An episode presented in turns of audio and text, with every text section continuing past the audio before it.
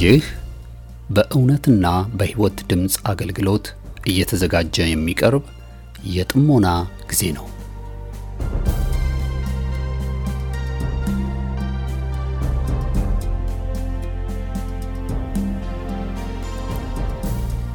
ጥሞና ወይም ተመስጦ በግል የሚደረግ ራስን፣ ውስጥን የመመልከቻና የመመርመሪያ የጸጥታ ጊዜ ነው።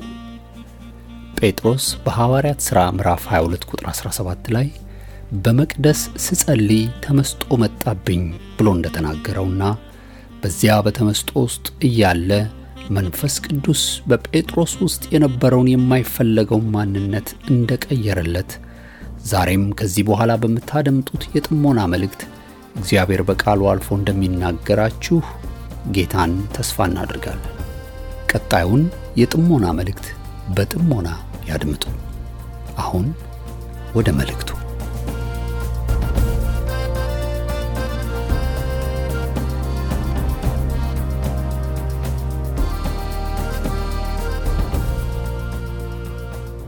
ደራችሁ እንደምዋላችሁ የጌታ ጸጋ ሰላም በያላችሁበት የበዛ ይሁን። የተመሰገነ ይሁን። የጥሞና ጊዜያችን ነው። እግዚአብሔር የተመሰገነ ይሁን። በአንደኛ ዮሐንስ ምዕራፍ ሶስት ከቁጥር 21 እስከ 24 ያለውን አንብበን በዛ ላይ እንመለከታለን። እግዚአብሔር እጅግ አድርገን እናመሰግናለን። ቁጥር 21 ወዳጆች ሆይ ልባችንስ ባይፈርድብን በእግዚአብሔር ዘንድ ድፍረት አለን። ትእዛዛቱን የምንጠብቅና በፊቱ ደስ የሚያሰኘውን የምናደርግ ስለሆን የምንለምነውን ሁሉ ከእርሱ እናገኛለን።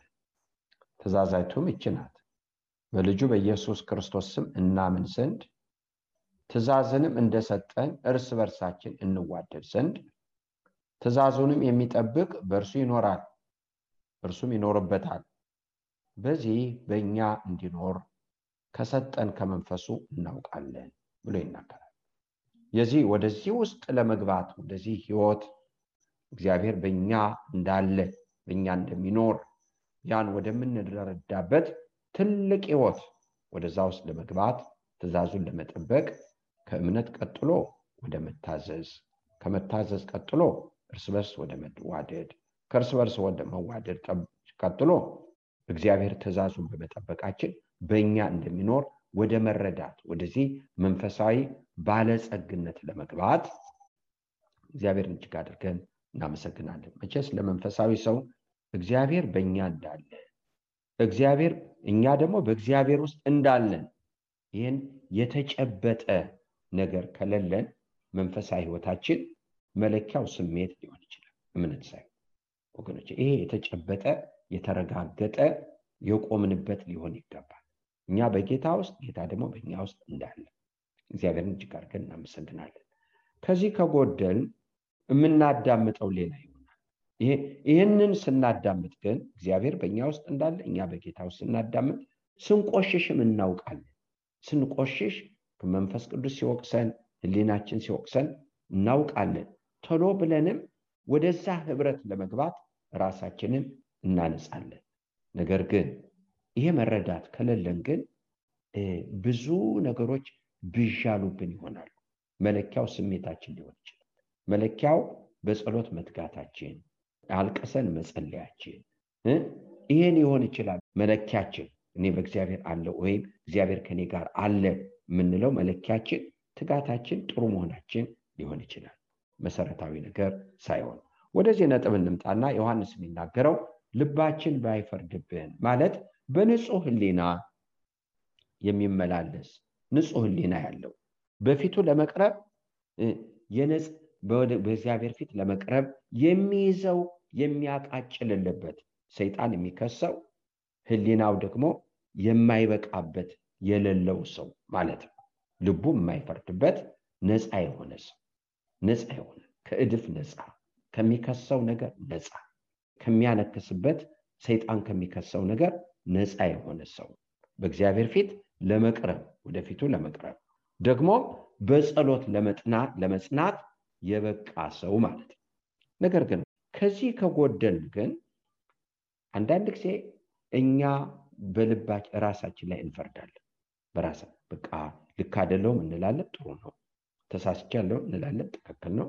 ነገር ግን ይሄ ተሳስቻለሁ፣ ወድቄያለሁ፣ አጥፍቻለሁ የሚለው ግን ለምን ይሄን አረኩ፣ ለምን ይሄን አደረኩ በሚል ልክ እንደሚያበቃና እንደቻለ ሰው ቆጥረን ለምን በሚል ክስና ፍርድ ውስጥ ከገባን ግን እስር ቤት ገባን። ራሳችንን አሰርን። እህቶችና ወንድሞች ራሳችንን አሰርን ማለት ነው። ነገር ግን ያለ ጸጋ እንደሚወድቅ ሰው እንደማይበቃ ሰው ያለ ጸጋው እንደማይበቃ ሰው አድርገን ስንቆጥር እድገት ነው፣ ማስተዋል ጴጥሮስ ያለ ጸጋ ያለ ጌታ እንደበቃ ከኢየሱስ ጋር እስሬም ወይኔም ቢሆን እንደሚችል አድርጎ ራሱን ቆጥሯል። ይሄ አለማደግ ነገር ግን ወድቋል። እንግዲህ እንደ በቃ አድርጎ የሚቆጥር ሰው በራሱ ላይ ይፈርዳል። እንዴት ይህን አደርጋለሁ ይላል። ጥሩ ነው። ነገር ግን እንዴት ይህን አደርጋለሁ ብሎ ራስን መፈተን ትክክል ነው። ነገር ግን በራስ ላይ መፍረድ ግን እስር ቤት ራስን መክተት ልክ ያለ ጸጋው እንደ በቃ አድርገን ራሳችንን ቆጠርን ማለት ነው። ዛሬ ብዙ ሰዎች ራሳቸውን ብሌም የሚያደርጉ የሚከሱ ሰዎች አሉ። ብዙ ሰዎች እህቶችና ወንድሞች፣ ሰው ከእስር ቤት የመውጫ እድል አለው። ፍርዱን ጨርሶ ይወጣል። ነገር ግን ራሱን ያሰረ ሰው ግን ራሱን የሚበላ እንዲህ ባረግ ኑሮ እንዲህ ባርኬ ቢሆን እንደዚህ ቢሆን ለምን ይህን አደረጉ ብሎ የሚበላ ሰው ግን መውጫ የለው፣ ወደፊት መሄድ አይችልም። በዚህ የታሰረ ሰው ነፃ ሊወጣ አይችልም። ልክ ነው። የያዕቆብን ታሪክ በቅጽበት ለመናገር ልጁን ላከ፣ ሂድና ወንድሞችን ጠይቅ ብሎ በሄደበት ልጁ አልተመለሰም። ለአስራ ሶስት ዓመት ከዛም በላይ ሊሆን ይችላል ዮሴፍ ከአባቱ ዓይን ተሰወረ። ያዕቆብ እነኝህ ሁሉ ዘመናት ራሱን ሳይበላ ለምን እንዲህ አደረጉ ሳይል የሚኖር ይመስላችኋል?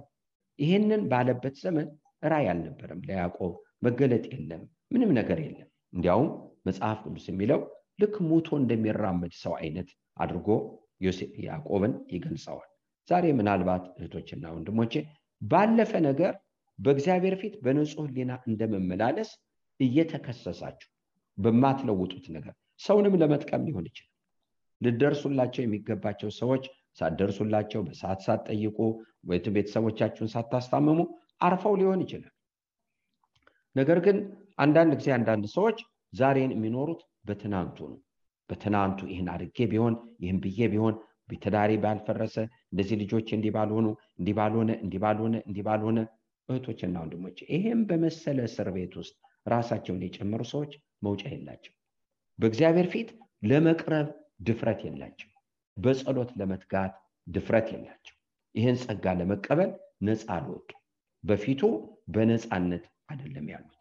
ለምን ታስረዋል? ደካማ ህሊና አላቸው። በትናንቱ የሚጎተት ከትናንቱ ነፃ ያልወጣ ህሊና አላቸው። እህቶችና ወንድሞች በኃጢአታችን ብንነሰስ ነፃ ያወጣናል። ቀንበር ካለ ጠላት ይሰብራል። ራሱን ያሰረውን ሰው ግን ማን ይፈታው?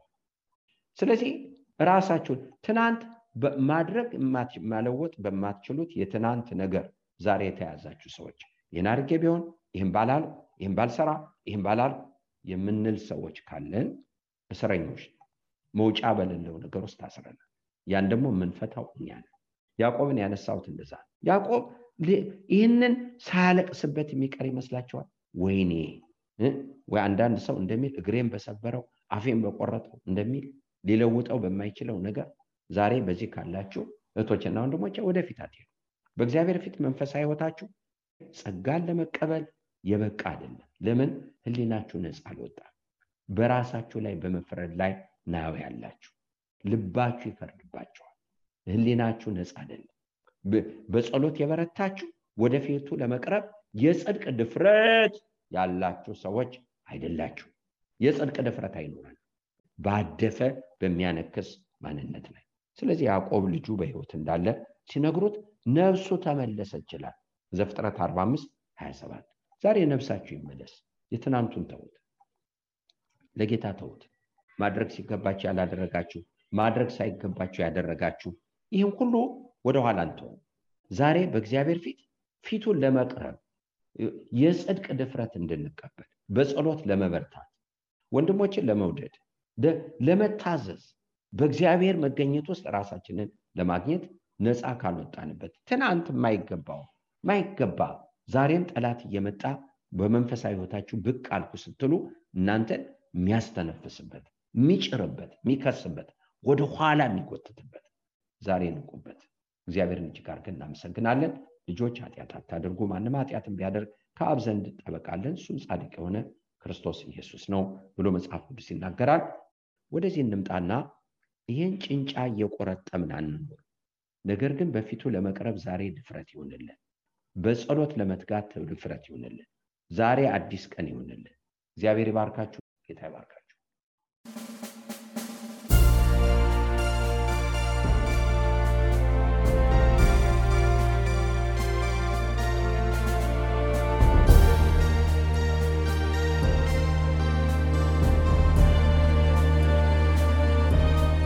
እስካሁን ስታደምጡት በነበረው የጥሞና መልእክት ለሕይወታችሁ የሚጠቅም ለነፍሳችሁ መብልን ከቃሉ እንዳገኛችሁ ተስፋ እናደርጋለን።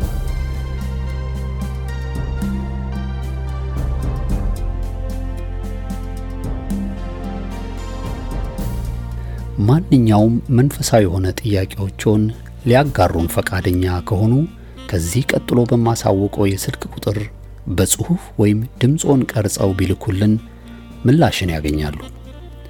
ለአሜሪካ የስልክ ቁጥራችን 215782 08 48 ሲሆን የካናዳው ቁጥራችን ደግሞ 647 518 4919 ነው።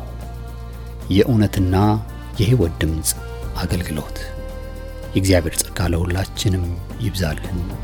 አሜን።